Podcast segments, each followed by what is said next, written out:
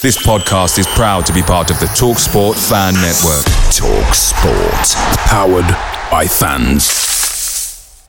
The TalkSport Fan Network is proudly supported by McDelivery, bringing you the food you love. McDelivery brings a top-tier lineup of food right to your door. No matter the result, you'll always be winning with McDelivery. So the only thing left to say is, Georgie, check for Dadsy. You in?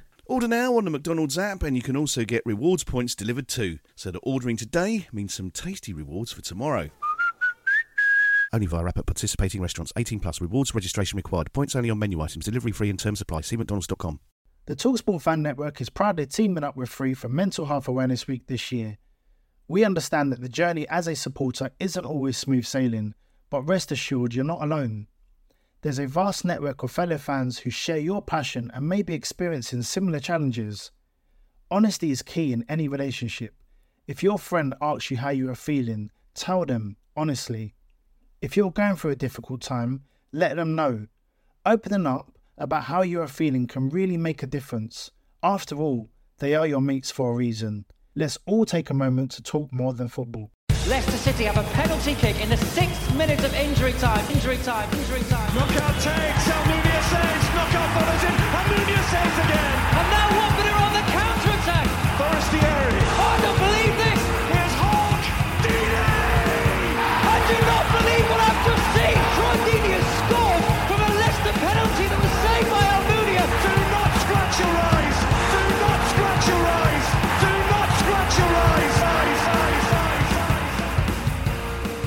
Listening to the Do Not Scratch Your Eyes podcast. I'm Justin. And I'm Peter. And we're joined by Colin Payne, the author of Golden Shots and Visions of Blue, and also by Geoff Wicken. How are we doing? Everybody okay? Yeah, good, thank you. Yes, thank you. Geoff Wicken, author of this one, everybody. Remember this one? God, thank you, sir. That was my Christmas, by the way. I'm I'm lifting up a hundred years at Vicarage Road, the hundred year compendium, which was an absolute blast and, and brings us on to, to this excellent, excellent photographic book that has been put together by Colin as the author. But I'm sure, Geoff, you're going to be able to bring some of the pictures and some of the history to life because if you've basically, if you are aware of the Wickens, basically, how do you separate the Wickens? I always like to think that Geoff talks about the ones when they were alive and Ollie talks about most of them when they shuffled off their mortal coil and into the afterlife with, with Hornet Heaven, etc. But here we've got an opportunity to go back and remember and talk about and now see in colour the era prior to the thing that everybody talks about, which is of course the GT era. The the book that that you've put together as part of the Treasury, it's a Treasury uh, publication. Is is that how we're describing this? Yeah, I think so. Yeah, not I think so. It is a Treasury publication. So yeah, it's that's a good description. Which is wonderful. So anybody who, if you've been into the Hornet shop and you've basically looked at the magazines that they have on the top shelf, you'll see the wonderful vintage uh, pieces and wonderful celebrated stories in the treasury. And then obviously you've got things like YBR that, that let the likes of me and Justin to write in, but this is the top stuff. This is the things that really bring the history to life. But here you've zoned in on one particular era, which is the 50s and the 60s, which was such a crucial time, really, and something that not a, lot of people have a, I don't think, have really a great idea of in terms of where the club were in the 50s. We were, as the book title suggests, we were resplendently playing in blue. So this will be the first time that a lot of people will actually get to see what the kit looked like. But Geoff, before we go, take us back a little bit to the 1950s and where and what the club was in relation to everything, and uh, just just bring a little bit of that era to life for us. The 1950s basically saw Watford in the third division south, as it was at the time. And in fact, the, the, the first full season in the 50s, 1951, they finished in the bottom two, which required them to seek re election, along with Crystal Palace, I think, which was a bit of an ignominy at the time. Uh, so they really, they, after the Second World War, the first few years were really quite grim. Uh, and that was uh, the, the, the true low point. There'd been one big cup tie against Manchester United that half the town had attended. But otherwise, there was very little to, for fans to get excited about at all. It was a poor third division South club. things improved a little bit. There was an injection of money in the early 50s, not least by Benskins, the um, benefactors. But you know, it then drifted off again. And when the league got reorganised in 1958, Mm-hmm. uh, Watford ended up in Division Four for a couple of years. Uh, and 1959, I regard as the turning point, really, both in terms of the kit, because that was the the kit turned from blue to gold, but also they managed to achieve a promotion in 1959 to 60, the first season in the gold kit, so it was immediately associated with success. Yeah, that particular team is very fondly remembered, but and a, a lot of the sort of older generation of fans, that's when they first connected with the club. You know, attendances doubled. They had a successful team. And actually, they finished fourth in Division Four, but by the standards of where they'd been in the past, that was um, really quite a success. Okay. Um, was that the Sorry, the I'm, yes, I'm leaping ahead. no? Was that the Cliff Holton and Dennis Uphill kind of period then when we uh, changed to the gold strip and got that success? Yes, yes. So Holton was, in terms of, I don't know, I was trying to think of who a modern day comparison would be. And I came up with Troy Deeney squared. Um, I mean, he was an absolute- Right. Welcome to algebra, everybody. I like this. Go on. Yes, he was just this immensely charismatic figure. He'd won a league championship with Arsenal and was the top scorer, I think, the league, the one of the years in the fifties when Arsenal won the league championship. So he was a real absolute star, but very charismatic. I mean, he looked great. His thighs were twice the size of anybody else's, and there's a, there's one or two pictures in the book where you can see that. And I, I was interviewing Peter Walker, who's one of the players in that team, who's still around, and he uh, he said something that I remember very well. He said the thing about Cliff was he was so much better than all the rest of us. You'd cross the ball to him in training, and you know, from whatever angle it arrived at him, it ended up in the goal. He also was quite famous for taking penalties in what we now know as the Deeney style. Absolutely larruped them straight down the middle. Woe betide any goalkeeper who stood in the way. and there's stories of him literally breaking the net with some of his kicks. I love But you know, nets in those days were pretty old, and I don't think they looked after them very well. So Oh, probably but had a bit of mould and But- you know but- damp and the image of breaking the net, though, that's, we don't want to pour daylight in upon magic and let, let everybody know that it was threadbare. So, Colin, we've we've just brought the kind of up, up to the, the, the Cliff Holton and, and changing the kit colour. What made you select the 50s, that, that transition from the blue into the gold as the use for this particular book, as the era to, to select? Because it's it is a transition, but was there any particular reason why why you went with that? I think primarily because it was the era where there were the best photographs. If I'm honest, the the 50s was when the Watford Observer really started investing in covering football. They had, I think, there was up to three photographers they had on the books at the time that would cover the games. They would go, but th- these guys didn't just capture the matches; they captured sort of the players in training, the players socialising, the players out and about. There was this massive sort of enthusiasm among fans to, to see more of players, see behind the scenes, and the Observer served it up. From our point of view, we felt really lucky. We managed to, we found out that Watford Museum, who we got really good ties with, had a, literally a pallet load of glass negatives, glass plates, which when the Watford Observer moved from Rickmansworth Road to Caxton Way, Uh-huh. they sort of donated to the museum and were sitting in these boxes covered in dust. Unfortunately, what didn't make the journey with them was the sort of the logbook, the catalogue of what numbers there were what things.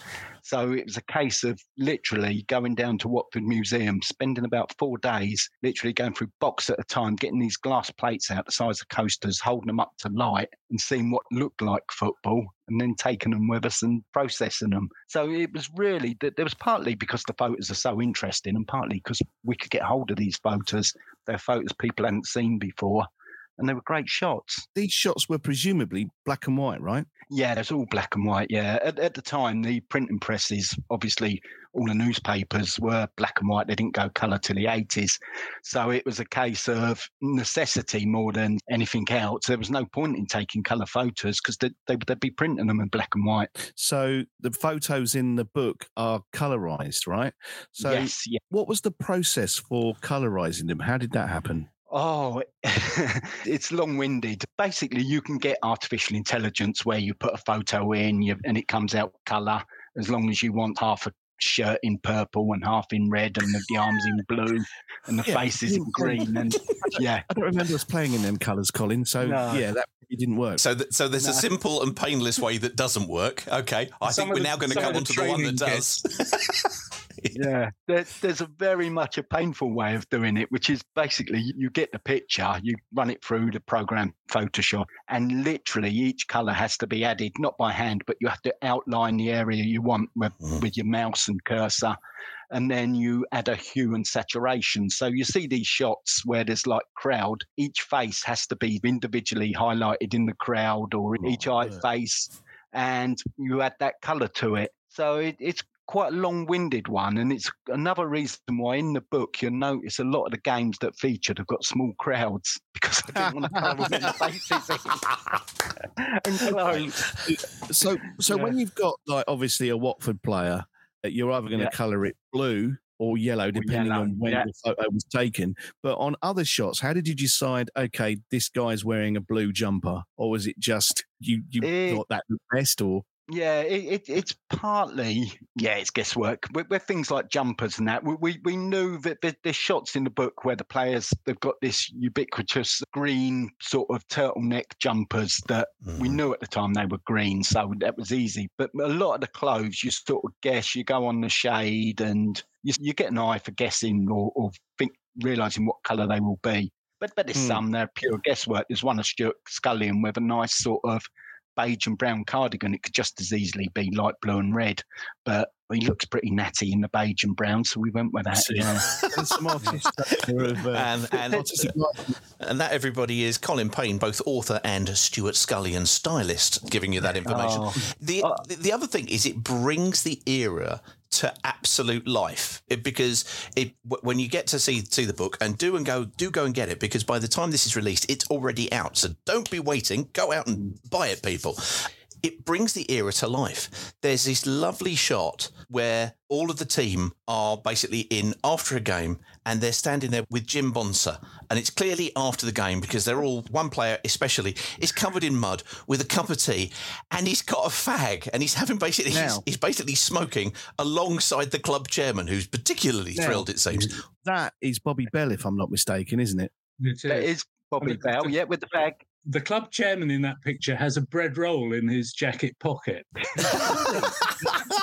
He's got a bread roll. Of course he does. He's the club chairman. Of course he's going to have a bread roll in his Take pocket. that, He's taking home. I, th- I think the Jim Bonser image needs to be completely rehabilitated on account of that one picture. Fun-loving prankster, It- It's, or perhaps one of the players put it there. It's a lovely capturing of the time. You you've just had a game. Yeah, come in, have a cup of tea, have a diuretic after you're after you've basically all dehydrated. The era of sports science or knowing what to take is many decades away at this particular point. It's well done. We've just had a win. Cigarette. It's Harry Enfield writ large. It's wonderful. It's wonderful stuff in there.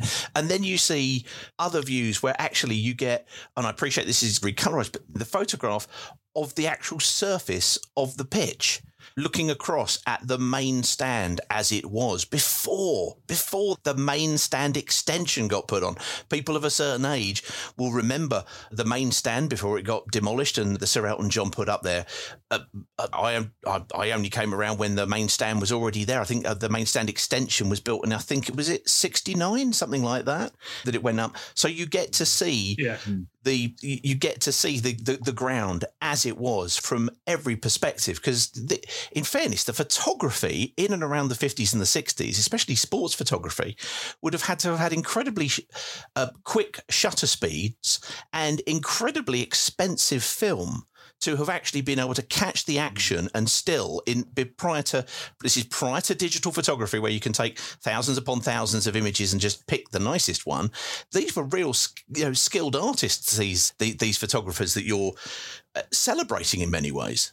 Yeah, I think that's one of the things with the book is when, when we got all the photos to choose, there's so many that's taken from one angle across the goal, looking at the supporters club, or from the goal looking down towards where now uh, the southwest corner is what's known as that now. Yeah. It was a case of looking and trying to get these different angles, these different shots, these different views. There's one picture amongst them. I don't think I sent you it, guys, in advance, but it, it's of a, a friendly pre-season, and it's looking down towards the rookery, and it literally looks like Watford are playing on a playing field in a park almost, because there's nothing there. There's just an earth bank at the other end with about twenty odd people. Yeah. Geoff, What- Geoff is basically if it- Geoff's got it. Geoff is making up where we are letting everybody down. Yeah. Look at that. What Yeah. year is that, Colin? Sorry. What year is that? That, that, that's oh Geoff would tell us about 1957 or eight, I believe. 1958. Geoff's got the captain. 58. Oh, look at this! Yeah, The rookery was open for 10 years between, Yeah. and that's what it looked like. Wow. Before it was there. Wow. so Brilliant stuff. and Brilliant it's stuff. like you say, and add, adding that colour, I think brings that out. If you're looking at the black and white picture, you almost pass it by. You give it a cursory glance, but with that, it, it, there's little things to pick out there and little things you notice. And c- certainly, I did doing it. I become so familiar with sort of the players' faces and sort of things. I got a bit of a man crush on Stuart Scullion when I was doing it. It's the third time we've mentioned, let's be honest. Yeah, You like a man in beige, don't you? I can tell. yeah. the, the the the layout of the book has the black and white and talk to one side in many of the pictures, and then has the colorized Yeah. version. So you can see the original. You can see the the hard work that Colin has put in, very Tommy Mooney esque in his work right there to obviously capture this. But you're absolutely right. It does bring it to life. It makes it vivid. It makes it speak to an audience in 2023 who can look at that and really pick it up. And when I was looking through some of the, you very kindly sent me some of the images over, and I did go, I did go. You're not the only one who can hold up a book there, Geoff. Look, I did go to that, and I went back to the 50s, and I was, and to me, it really it, it added to all the stuff that I had there, which was obviously focusing on the stadium, but obviously what was going on in and around the time, etc. And it did. It just brings it all to life uh, uh, as a combination. It's lovely, which is great stuff. You mentioned the supporters there, and there are some great photos, some of which I've, I have seen before in kind of YBR and, and the like, Yeah. in terms of them bringing that that to life.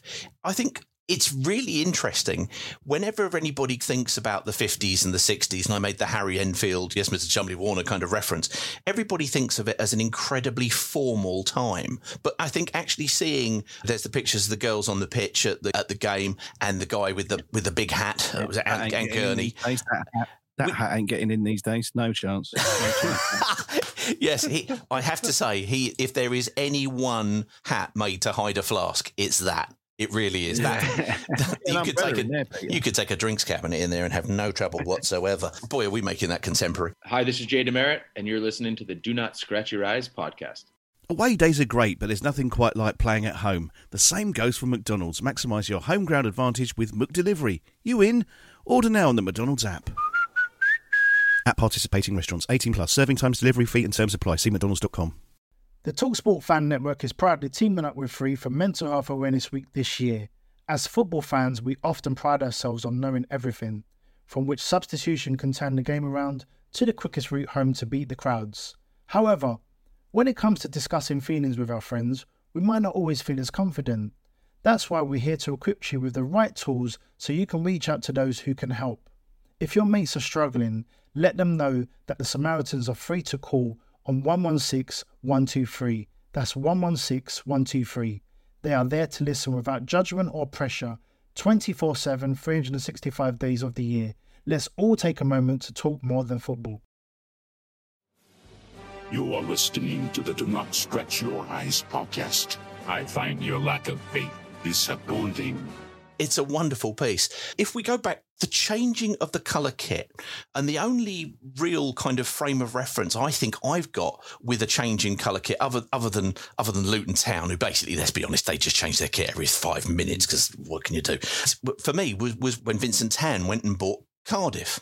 And of mm-hmm. course, he went and bought Cardiff and changed the stadium and he changed the colour for whatever reason, uh, etc. And it really upset everybody with the identity. In and around, we capture something. And uh, Geoff, you mentioned that obviously it was successful. It was very much a gold at the time, which comes through in the pictures. That was because of the success of Wolverhampton Wanderers, I'm presuming, at the time. That that's the assumption. They never really said that. Mm. It was just announced in the summer that that they were going to be changing. Wolves were one of the big two teams of the time, along with Manchester United. So that's the assumption. There's very much a practical part of it as well, which was that 12 of the other teams in the third division south wearing blue worn blue shirts Yeah. Oh, wearing the away colours a lot I don't think at the time no anyone really- was I- really there was bothered. no sense No. that there was much there was no sense that anyone was much much bothered about it i think people were just fed up with the blue it was not associated with success people didn't feel strongly about this stuff unlike now when the fsa is putting together the football fans charter and Yeah. one of the things that is considered as the heritage of a club is its colours. In the past, Yeah. clubs have changed colours really quite frequently. Sometimes it going way back, depending on what shirts were available in the local department store. That is going quite a long way to- back. At the time, it was a different time. You didn't have replica shirts. Uh, apart from cup games, people didn't even go to games with scarves or bobble hats or anything. But it was very much your colours weren't sacred like they are now. It's you think back to the time we had that big vote because the you know the, the badge might be changing. It took a season Yeah. of sort of Yeah. this and that and loads of designs. At, at the time, they, they were literally crudely sewing these badges onto the shirt and it could change. No one was that bothered. No one was that bothered at all. When we had the blue kit, was there a logo? Did we have a logo, a Watford logo? No, there was no badge on them at all till I think that 59 shirt was the first one that had a badge, weren't it, Geoff?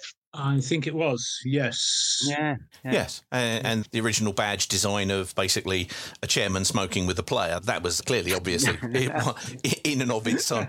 I, I remember because the old uh, Toffs, the old-fashioned football shirt company, did the, the, the blue one, and they they put a badge on there with the WFC, and it was a heart basically uh, there. But no, I don't think I've seen it in any depictions. Some of the the pictures have the kind of uh, almost what I would consider be almost like the Peterborough esque kit, like we have here, like on the cover i in terms of the blue. Mm. Was it always just a plain blue shirt, or did we occasionally have white sleeves, or am I mistakenly picking out an away team? If you note, that is Watford playing there against in the blue against Watford. It's a pre-season friendly where they had them every year since the ah. 1900s began, and basically that's Watford's kit from the previous season. They only wore it for a few months, but that is Watford in the blue and white as well. It was a possibles v probables. Excellent stuff. Yeah. And at the back of the What cover, can, another thing you can see on that one is the half-finished rookery in the background. exactly. So the roof's up, um, but they hadn't got the back on yet. Why did we never end ever end up having in the rookery a more steep incline on the on the floor? Because it was ever so. Anybody who remembers the rookery stand, or sorry, the rookery terrace, I should say, it was incredibly shallow. You you had commanding views of the back of somebody's head if you weren't basically over six foot five. Was there any reason why that that never got almost Health and completed? safety. I I, think I joke in a way, but it it? actually was. Yeah. Apparently, it was the the fire brigade insisted on it, and they insisted that each step needed to be six feet from front to back in case people fell over forwards and there was too much of a crush. The club really weren't very happy about it, and nor were the fans. Really, 'cause No. the view once you got anywhere near the back was was pretty terrible. But it really was at the uh, instigation or the insistence, I should say, of of the fire authorities. Crikey, The gap between what people's heads and the roof was enormous. Yeah. Because the roof was, I don't know, 50, was it 50 feet? It may have been. It, it was Um, if it was a property, you'd say lovely ceiling height. Absolutely, it was ridiculous. it was just yeah, it was one of those other photos, as you mentioned. You bring the social life. To, to, to the fore, and as you say, it's really interesting that the the observer was starting to become more photographic as the technology was there. There's some pictures in there, including the the, the players' parties and what have you, that, that go on, which kind of again, it speaks in and of its time. Now, there's one that I'm, I'm sharing here at the moment. Do we have any idea of quite what is going on in this? Yes, it looks like a skiffle group, but there's somebody with a white powdery nose. Let's be honest, that would have a different connotation these days. Playing something that looks like a box with a string and a pole. I don't quite understand that. Chest bass, that is, Peter. Oh, is that what it is? Excellent. Chest bass. there's- there's- skiffle instruments. Yeah. There's a reason I never played in a skiffle band. I can tell you that much. Did you? Are there any kind of stories back from there in terms of kind of these styles of events, which obviously evolved on to becoming Bailey's Nights and went into legend? I think all, all them play, people on the instruments, yeah, they're all players. It's not like a band that's come in. They're the actual players. That's Bobby Howfield on the bass, I guess it is, yeah. And you got George Harris on one of the guitars. You got uh, Ron Crisp on another one, and Dennis Woods on another one. It's they're playing their own, they're doing their own entertainment there. It, it's very much of the the time, certainly. I can I can see a saxophone off to the left. I wonder if that Luther's involved in that. No, maybe not. Maybe, might be a bit early. We we had mentioned Luther was apparently learning sax at one point. We're gonna we're gonna find out more about this, and we're gonna get a sax and see if he can still play it at some point. He'll run a mile, I'm sure. Oh, this is this is wonderful stuff as the 60s go on, we, and this is again why the success, obviously there was that Cliff Holton era, which became absolutely, well, it became legendary, really. I mean, was it 48 goals in a season he scored? I think it was, you know. exactly that. Yeah. Which is the very definition of the phrase "none too shabby." Uh, Would, would, would, would that would cost a pretty penny these days? But then, of course, we get into what until GT came along became the era of all eras under Ken Furphy, which again is covered in this era, covered in this the colorization of this and bringing that to life. Geoff, just introduce us through where they were when Jim Bonser was basically, let's be honest, stealing bread rolls from his own football club, which is a desperate level of level of thing, to to getting into Ken Furphy and getting up to the top flight for the first time, or the, to the second tier, I should say, for the first time. Yes, but by and large, in the 60s, Wat- Watford operated in the upper part of the third division and was felt that was the, and I quote, natural level at the time. They had a couple of quite near runs at promotion. There was one in 1964 where it all came to grief on the last day at Kenilworth Road. rather unfortunately. Every, everybody just oh, exhale here. and another one in 67. So they had a Furphy, the, the 64 one was under the, the previous manager who was called Bill McGarry. Best known these days as the man who introduced Z Cars as the pre match tune. Good. Well done. Well done. Um, so he jumped ship and went off to manage Ipswich, and they brought Ken Furphy in, who was very much a sort of young, forward thinking tracksuit manager, as they called it, but very much ahead of his time in terms of tactical uh, nuance. And put a team together that challenged in 67, just missed, finished third again. So they were coming close. And then finally, he, he put the team together in 68 9 that, that was the one that, that won the third division and got Watford to what was what people referred to as the promised land oh. of Division Two. Division Two, as was championship, as is in You know, modern you money. could, some would say that's the natural, that's pretty much been the natural level since with oscillations around it. Was he the oh. replacement manager? Oscillation. that's a con- controversial topic for, but that perhaps we should stay away from today. That's no, that's fine.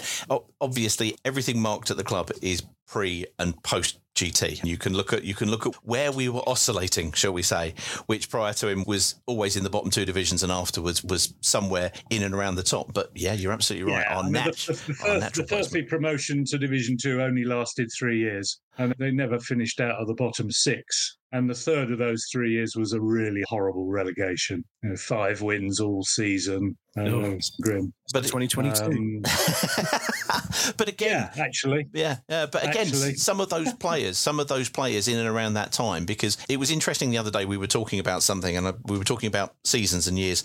And Carl, Carl basically remembered the year we got promoted, and Justin remembered the year we got relegated. And your glass is either half empty or it's half full, and you can either get up to beyond what is considered to be at that time your natural limit, and then basically hit a glass ceiling, but it's surely better to hit the glass ceiling than never to have tried. There were some real players in that Furphy team who followed him onto clubs thereafter. Obviously, Stuart Scullion and uh, and Keith Eddy. Who were some of the other characters in and around that team who were either captured in the book or kind of in and around the time when we're towards the uh, the, the gold end of the book, shall we say? in terms of characters, uh, Duncan Welbourne, I think, would qualify. He was every team had to have a player called Chopper, and Duncan Welbourne was Watford's version of Chopper, uh, uh, and that is on account of tough tackling. Just uh, That's for the that's a avoidance of reassuring. Thank you. Yeah, yeah. That that that silence has now been broken. Yes, absolutely. And of course, resplendently recreated by Merwalls in the subway of legends, as I'm determined to call it. Absolutely, Duncan Welbourne. Yes, wonderful. He had how many? Four hundred. He, he was in the four hundred club, wasn't he? Of appearances. Yes, yes. And he had some ludicrous number of consecutive appearances that was close to 300. wow. Uh, he must have been tired. Never injured. That's not the kind of thing you get by having a Well, cigarette with the chairman, is it? Um, but for, for someone whose trade was tough tackling, it's quite surprising that he never had to miss a game through injury or indeed suspension. But you know, players getting booked was uh, an extremely rare thing at that time, let alone being sent off. So, Colin, are there any particular favourites in terms of or special kind of memories out of the how many shots are there covered in the in, in the book and are there any favourites or, or special one, moments for you in those There's about n- somewhere between 90 and 100 shots in the book. My favourites, I would say, there, there's a couple. There's one of all the players in the dressing room celebrating promotion, where they're all sort of in 68, 69. Um, they're all there. And it's just a lovely shot. You can see the happiness. There's that picture you flashed that up earlier about black and white stripes v the golds. Again, it's another Watford v Watford game. But to me, that that's so good. It's where the I think the colours have really worked there. But you can see in the background, it, it's so much you can see there, and I think that just typifies that era. And some of the crowd shots I really like. I, I do like the ones of the supporters, just for the fact you can see at that time just how the whole town must have turned out. There's so many sort of school, mostly school boys there, but school kids there, and the whole town turns out for these cup games. And I, I think that shows how special ADFA Cup was then, but B, also sort of just how well supported Watford was by the town in general. Some of them are really good. There's a team picture where they're lined up in the blue kit in front of the stand as well. There's just something about it, and it just shows that so Watford, where everyone's sheltering their eyes from the sun, and you still go on a sunny day, and people in the Elton John stand are sheltering their eyes from the sun. Yeah, that's a terrible Yeah. stand. Yeah, yeah. Yeah, and and you can see that there's a bit of behind. You can see behind the, the sort of the players. There's a bit, but there's barbed wire separating the the little terrace from the seats at the back. You can just see it on the right, and it, it shows you what the ground was like then, and the corrugated iron running all the way around the side, and behind there's a wire fence. And you c- the dog track run, and it, it sums Watford up at that time. And and again, it's just a great shot. and it brings to life a piece that I remember Ollie wrote entitled "There Was Corrugated Iron There," Corrugated Uh, iron, and, yes, and there was. yeah, if you went, was, I yeah. started going in the kind of mid to late seventies, and it was amazing how much corrugated. Basically, if corrugated iron didn't exist, then basically football in the seventies would have just fallen over. The whole stands and everything was seemingly built on a combination of that and asbestos, seemingly. But never yeah. are. I think it was rusting as well. That's the thing. I don't know if you remember, but the rookery for years there was a hole in the back where one of the panels had fallen out and never got repaired. And it was the, the ground. If you think back to 1977, 76, it was just falling to bits. The Shrodells stand was decaying and rotting, and totally different place to now. Well, it's- it's a wonderful piece. It it fits in beautifully with I think the whole treasury. I think, as I say, I think it fits uh, beautifully almost as a follow up. I appreciate it is not a sequel in any way, shape, or form to the 100 Year because it brings all of these pieces to life, as does, of course, the whole of the Treasury in terms of that. Some people listening may not have, as I said, picked up the Treasury. Geoff, you do so much stuff with the Treasury, I know. Give, give us a 30 second kind of pitch about what the, what the Treasury covers and why somebody might want to pick it up, have a look at one of the many copies. We've done 10 of them now. We refer to it as a visual history of Watford FC. We're never quite sure whether to refer to it as a book or a magazine, some kind of halfway between the two. And yeah, I don't know, we, it's about celebrating, really. It's about joy. We bear very, there's very little reflection on current times. So we don't have to try and capture the feeling, the mood of the moment. Yeah. Uh, we're in, it's a sort of happy world where mostly, where we write about things that appeal to us and we hope and think will appeal to supporters. Obviously, those who were there at the time, but also younger fans, more recent fans who have a, a historical interest, but crucially backed up by top quality photography and images. Mm. And Colin referred to this wonderful discovery of all the images from the 50s onwards uh, in the uh, the museum archive uh, that the Watford Observer photographers had taken. Um, we've got a good relationship with Alan Cozzi, who's the club's photographer now, so uh, he gives us uh, good access to current stuff as well. So we're able to feature 50s onwards with really high quality, high resolution graphics, which are, are just a real treat. And older stuff, you're pretty much reliant on what you can find from newspapers of the time or what Yeah. happens to have survived. And anything that you come across, you end up using. They are Yeah, each it's- one is absolutely beautiful. And what to me, what it talks to, each one also tells the story of it, and it's the combination of the pictures and bringing the whole thing to life and the first hand and or relayed experience of them. It's absolutely beautiful, and it really speaks to, I think, the the level of history and the interest in the history of the club. Obviously, uh, Watford FC archive through Trevor Jones and now more recently Ian Grant and Matt Rosen is a fantastic uh, repository of facts and figures. Watford Gold, we've had the guys on, we've had Neil and, and Tom on from Watford Gold talking about that, and this again just further brings it in. It's a beautiful thing to see. And on the 22nd of November, it's it's on the 7th of November as we speak. Tomorrow the book is released on the 8th, but on the 22nd of November, you've got a Treasury and indeed kind of book launch event. Tell us a little bit about that, where it is, and and how people could could come along and get to see all of this good stuff. It's going to be at the Mad Squirrel down King Street in Watford, 7.30 on the 22nd, which is a Wednesday. Mhm. All welcome. It's not got to be invitation or ticket. Anyone can come along. We'll have copies of the book. We'll have copies other Treasury products if people care to come along and put their hands in their pockets. We'd happily take their money off them. But it's not about selling things. It's just about a get together, really. People to come. They can chat about Watford's history, chat to us, chat to each other and really just an informal social event, but a chance for everyone to come together and re- really share a bit of the club's past and and also buy some books. Of course, but uh, it's the words that, that that a lot of people use. But this is the opportunity for it to look after itself, which is community.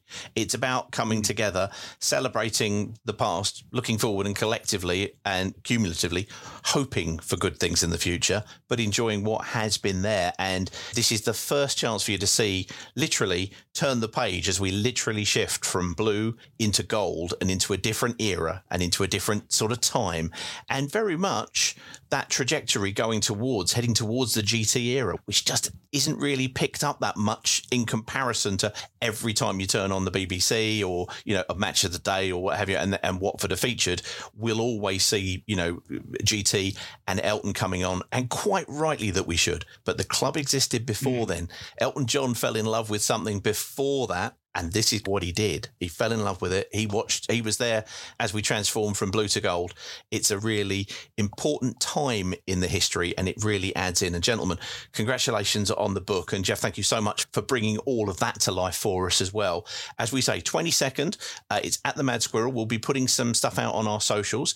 But even more news is now you wouldn't believe it, but this podcast is actually up for a nomination of award, which Carl, Justin, and I are basically going to go up to Liverpool just to have a jolly. That's what that's the idea. But you're up for an award in the FSA, are you not, for the Treasury? Uh, yes, we are. Uh, YBR was up for one last year, actually. And uh, this year it's the Treasury. It's in the category of Fan Media of the Year, which is not the category we entered it in, but it's the category that they've chosen to put it in. Oh, there, there's nothing more Watford than that. We're, we're, we're in a category, but we don't know how we got here. This is exactly how the Anglo Italian so- Cup was run. So, so it's one that they are asking for votes for from members of the public, mm. the FSA.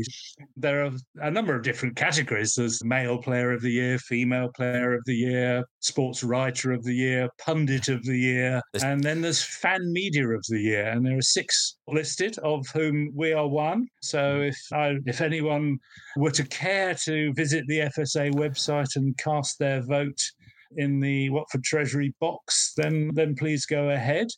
I should also perhaps add that another category is I can't quite remember the name of the category now, but it's one of the community categories, and one of the nominees for that one is the ESEA, the South East Asian Hornets. If you go to the website, you can vote for them as well, should you choose to. Geoff has asked you really nicely to do it. We, we said this is DNS way. Which go on, do it, please. What we will do is in the podcast link there is a, there will be a, a link in there to take you to the FSA one.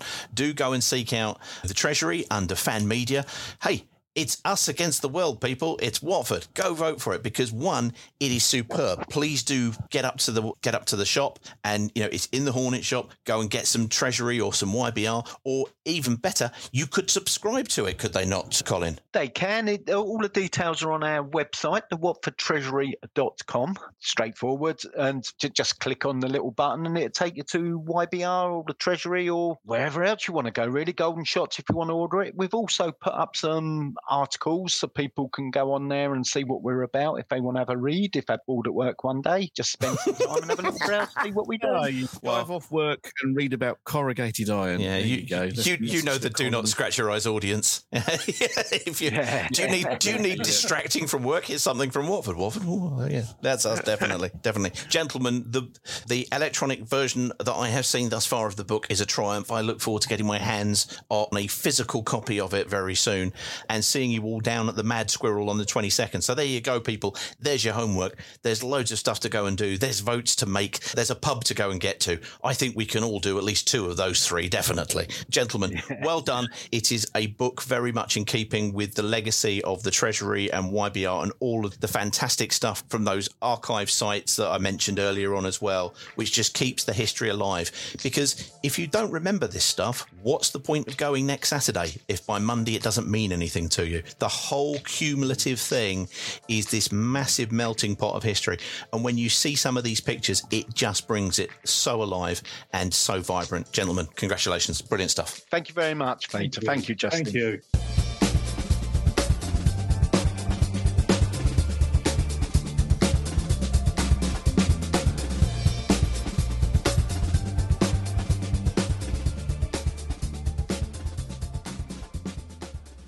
The Talksport Fan Network is proudly teaming up with Free for Mental Health Awareness Week this year. We understand that the journey as a supporter isn't always smooth sailing, but rest assured you're not alone. There's a vast network of fellow fans who share your passion and may be experiencing similar challenges. Honesty is key in any relationship. If your friend asks you how you are feeling, tell them honestly. If you're going through a difficult time, let them know. Opening up about how you are feeling can really make a difference. After all, they are your mates for a reason. Let's all take a moment to talk more than football. It's the 90th minute. All your mates around you, got your McNuggets share boxes ready to go. Your mates already got booked for double dipping, and you steal the last nugget, snatching all three points. Perfect. Order McDelivery now on the McDonald's app. You in? At participating restaurants, 18 plus, serving times, delivery free, and terms apply. See McDonald's.com. This podcast is proud to be part of the TalkSport Fan Network. Talk Sport. Powered by fans.